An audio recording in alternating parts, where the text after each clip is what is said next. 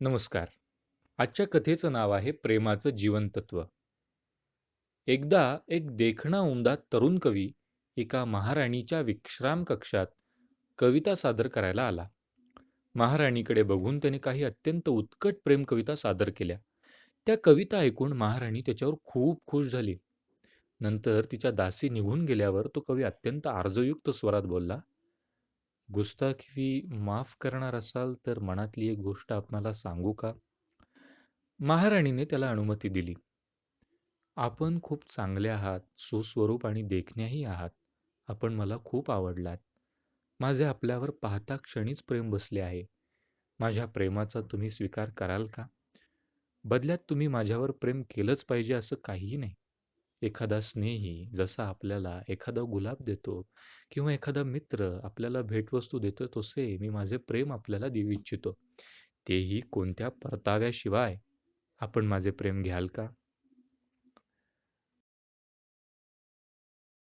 कवीने अचानक विचारलेल्या अनपेक्षित प्रश्नाने महाराणी पुरती गोंधळून गेली. काही क्षणात तिने स्वतःला सावरले.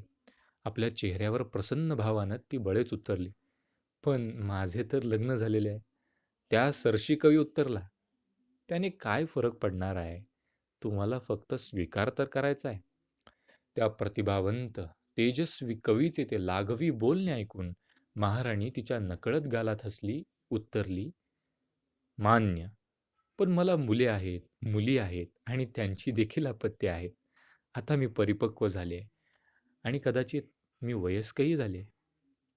महाराणीच्या गालावर पडलेल्या खळीकडे अनासक्त कुतूहलपूर्ण नजरेने बघत कवी बोलला, "असू द्या, त्याने फरक पडत नाही. वयाचे थोडेच बंधन असते. तुमची अपत्य देखील कोणावर तरी प्रेम करत असतील ना?" महाराणी बोलल्या, "या राज्याच्या महाराजांचेही माझ्यावर प्रेम आहे आणि माझेही त्यांच्यावर प्रेम आहे. मग तुमच्या प्रेमाला मी कसे स्वीकारू?" कवीने मंद स्मित करत प्रश्नाला उत्तर दिलं, "प्रेमाला नात्याचं नावच द्यायला हवे असं काही नाही. माझ्या मनातले मुखप्रेमभाव मी व्यक्त केले नसते तर मला चुटपुटू लागून राहिली असती. आता मी व्यक्त झालो आहे कोणा एकावर प्रेम करणे किंवा कोणा एकाने आपल्यावर प्रेम करणे ही भावनाच जगणं श्रेष्ठ करून जाते.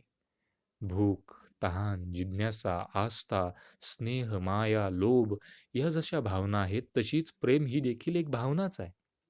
अशा भावनाच आपल्याला जगण्याचा आधार शिकून जातात, पण त्यात गुंतूनच पडायला पाहिजे असे काही नाही. प्रेम आपल्याला जगण्याचा आधार देतं. ते दोन्ही बाजूने स्वीकारले गेले असेल तर आधाराचं रूपांतर आनंदात होतं. हा आनंद अन्य भावनातून देखील मिळवता येतो. हे मला ठाऊक आहे म्हणून मी आज व्यक्त झालोय. आता तुम्ही स्वीकारले व अभेरले तरी त्याचा माझ्या जीवनावर खूप मोठा फरक पडणार नाही." कवीने विशद केलेली प्रेमाची भावना ऐकून महाराणी काही क्षण विचारातच पडली. पुढच्या क्षणाला स्वतःला सावरत ती उतरली "वाह कविराज! किती छान समजावून सांगितलंत तुम्ही. मी एक संसारी स्त्रीही आहे आणि महाराणीही आहे. त्यामुळे योग्य वेळी तुमच्या प्रश्नाचे उत्तर देईन. आता तुम्ही येऊ शकता."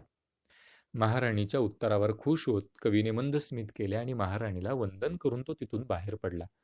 जाताना महाराणीने त्याचा उचित सन्मान केला.